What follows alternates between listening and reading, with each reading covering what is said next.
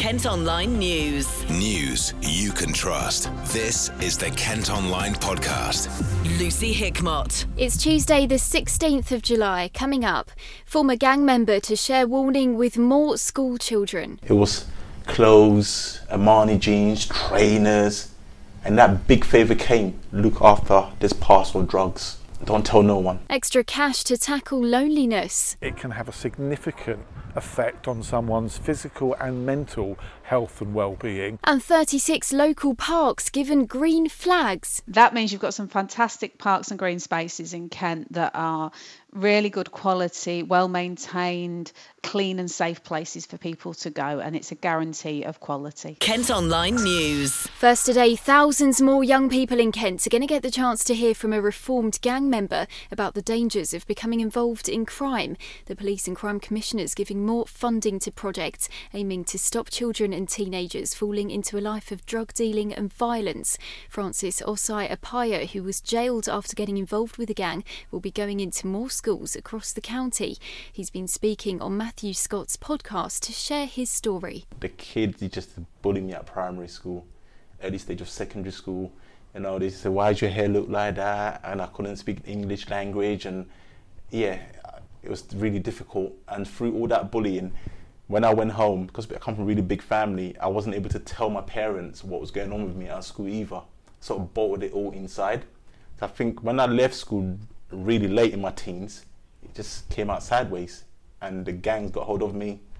I was groomed by the leader of the gang, um, Mark Lambie, very dangerous individual who I knew nothing about until I was in the courtroom with him. That's when his history came up, and I was like, "Whoa, this is the people I got myself mixed up with." You know, so that's how it happened. And so I turned to the gangs for safety, protection, you know, all those classic psychological hooks that pull young people into gangs. It was all of those. I was looking for that protection, and being in the gang, standing next to that individual, Mark Lambie, it made people leave me alone. Like, oh my gosh, Francis know that individual. We can't touch him bother him no more. So that's what I was seeking. But they had other plans for me. I think he saw me growing up as a young boy on the council estate in North London where my parents lived. So he knew me. He's probably spotted me from a very early stage. He used to greet me, hello France. and They used to call me footballer because football was my life. I always had football under my arm with my rucksack going to school. You know, always playing football. They used to call me footballer or bowler. And I waved to him and then it's, from that it progressed. £10 there, £20 there. And it got to the point I had to call him Uncle Mark because I'm still a teenager. He, he's in his like 30s. You know, I used to refer to him as Uncle Mark and I, I really liked this guy. But I couldn't see what he was building up. I mean, at that age, to be honest with you, if I heard the word grooming, I associate the word grooming with paedophiles and sexual offenders.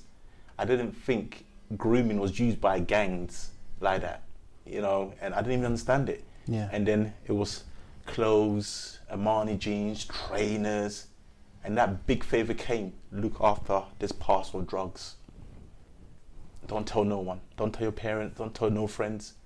And I kept my mouth shut because he's given me so much gifts prior to that.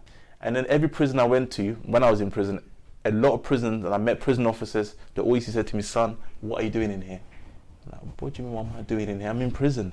So you're not a typical prisoner. There's something about you. Hmm. Your mannerism, the way you talk. You're not a prisoner that we see every day. Sure. And you should not be in here. I kept on hearing that all the time. And that- I think, again, that kicked me up on the backside to approach the education department. So, look, I got GCSEs, I got A levels, can I actually do my degree? When I set the charity up, yes, it's my passion, but I felt the way I got involved in crime was very short lived. It all happened very quick. And if I had somebody coming to my Roman Catholic school in Wood Green in North London, like what I'm doing, to do an assembly for me at year seven, year eight, year nine, year ten, I think that would be enough to save me. So when Mark Lambie, the gang leaders, groomed me, I'd be aware of all those signs that he's trying to, he got plans for me to steer clear of him. And I wasn't streetwise at all. So I, felt if I can do what I'm doing now, because I missed it, I can save lives. Kent Online reports. New figures show there's been another rise in the number of people in Kent who are out of work. Last month, just over 29,000 were claiming jobless benefits. That's 840 more than in May. Unemployment in the county has steadily increased since last summer, going against the trend nationally. Kent Police have started using a weapon detecting archway in town centres to tackle knife crime. People in Dartford and Gravesend have only been allowed into pubs and fast food places if they agree to walk through a special scanner. Two women have been banned from teaching after one of them kissed a pupil on a night out. The 29 and 32 year olds went to Casino Rooms nightclub in Rochester in December 2017 while working at St John's Catholic Comprehensive School in Gravesend. They met up with a group of ex students and an 18 year old who was a pupil at the time.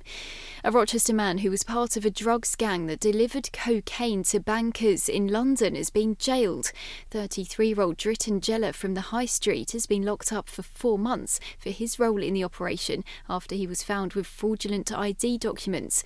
Police spent eight months investigating the group and they've now been sentenced to a total of 30 years between them. A Kent charity says it's hoping to reduce the number of older people who are suffering from isolation and loneliness. Imago's been given extra cash from the lottery to run what it calls the Cameo programme or Come and Meet Each Other. Research out last year estimated around 29,500 people over the age of 65 in the county were at risk of social isolation or loneliness. The sessions will be run in Dartford, Gravesend, and Swanley. John Weller is from the charity. From our point of view, it's an area where there's quite high levels of deprivation. Um, and certainly for some other projects that we're running in the area, we are aware that there is quite a significant problem, particularly amongst older people, with uh, social isolation and certainly loneliness and the effects that that can have on their health and well-being. Um, so certainly it was an area we picked because of those reasons. People will sign up for a 12-week program initially. The key to that really is bringing these people together, bringing people together to build relationships, friendships, longer lasting sort of connections with their community. And then the number we've got a number of different guest speakers who just come along to give it a bit of a flavour and a theme. So we have adult education to give taster sessions. Um, we have volunteering activities that people, again, they're like taster sessions that they can get involved in. There'll be visits from various people who run services within the local community, citizens advice, um, local banks to deal with sort of financing issues, give people advice on finance.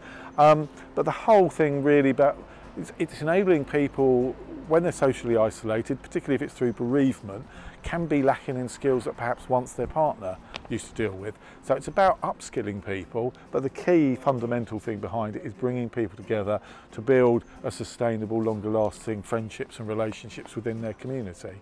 Within each of the three areas, Dartford, Gravesham and Swanley, we'll be running three 12-week programmes each year for the next two years. Um, and we're looking at about 20 people on each of those. So overall, we're hopefully going to be reaching about 200, 240 um, candidates on or clients, delegates on this particular scheme. And of course that can be further reaching because we will take referrals from GPs, social prescribers, community navigators, community wardens, and of course people can refer themselves as well. So there's no real restriction to access to this particular programme.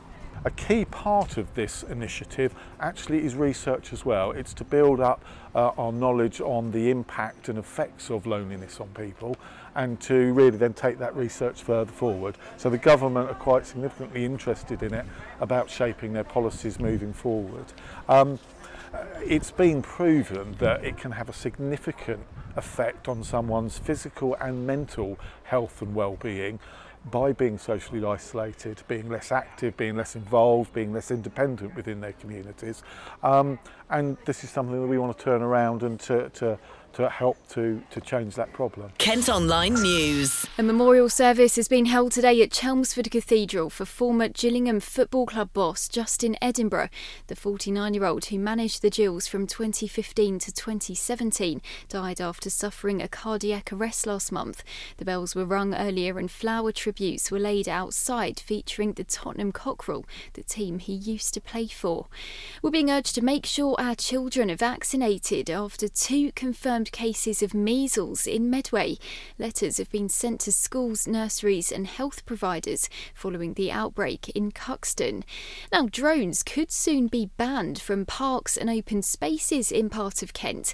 Council bosses in Tonbridge and Malling want to stop them being flown as they say it can cause serious injury as well as being a nuisance to the public. If plans are approved, anyone caught doing it could face an £80 fine. And finally, today, dozens of parks in Kent have been named as some of the best in the country.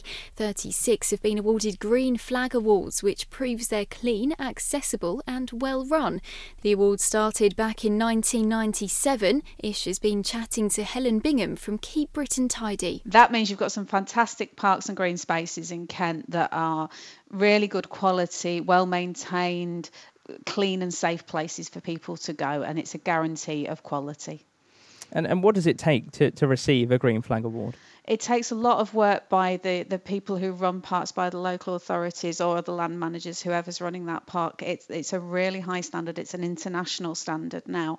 And it just means that, that they've put in a lot of time and effort to make the, the park the very best it can be, managing it well, managing it sustainably, great planting, great facilities, everything that you really want from a good quality park. And, 36 parks for Kent, does, does that seem like a lot? it's it's there's a lot of parks across the country. We've got a record number of parks this year. We've got 1,970 parks have got a green flag across the country, but Kent's up there with the best. Fantastic. And again, what, why do you think we deserve to be among the best? Because of the work that's being put in. It's as simple as that. You know, it, it's about creating the best possible green space for people to get out and enjoy. You know, we know that millions of millions of people in this country go out and use their parks and green spaces every day. We know how beneficial it is for people's health and well-being, and it makes you feel better. That's why people go into parks and green spaces. With the Green Flag Award, it means you you know you're going to a, a safe and clean place. Absolutely, and um, there's a you know a few uh, parks in particular, Samphire in Dover, for example, it's receiving its 14th green flag.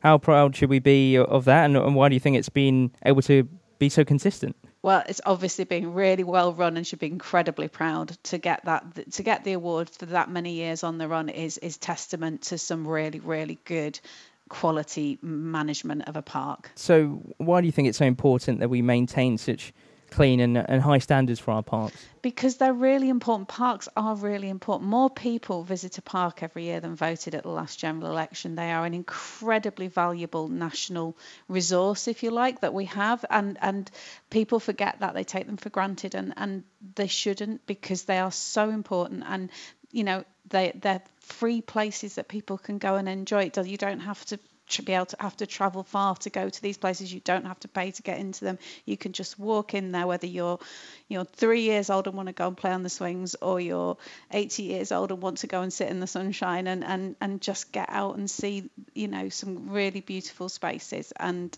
they are a national asset and we should be really proud of them. You can see a full list of the parks that have been recognised in the story on our website. That's it for now, but don't forget you can go to kentonline.co.uk for more news throughout the day. News you can trust. This is the Kent Online Podcast.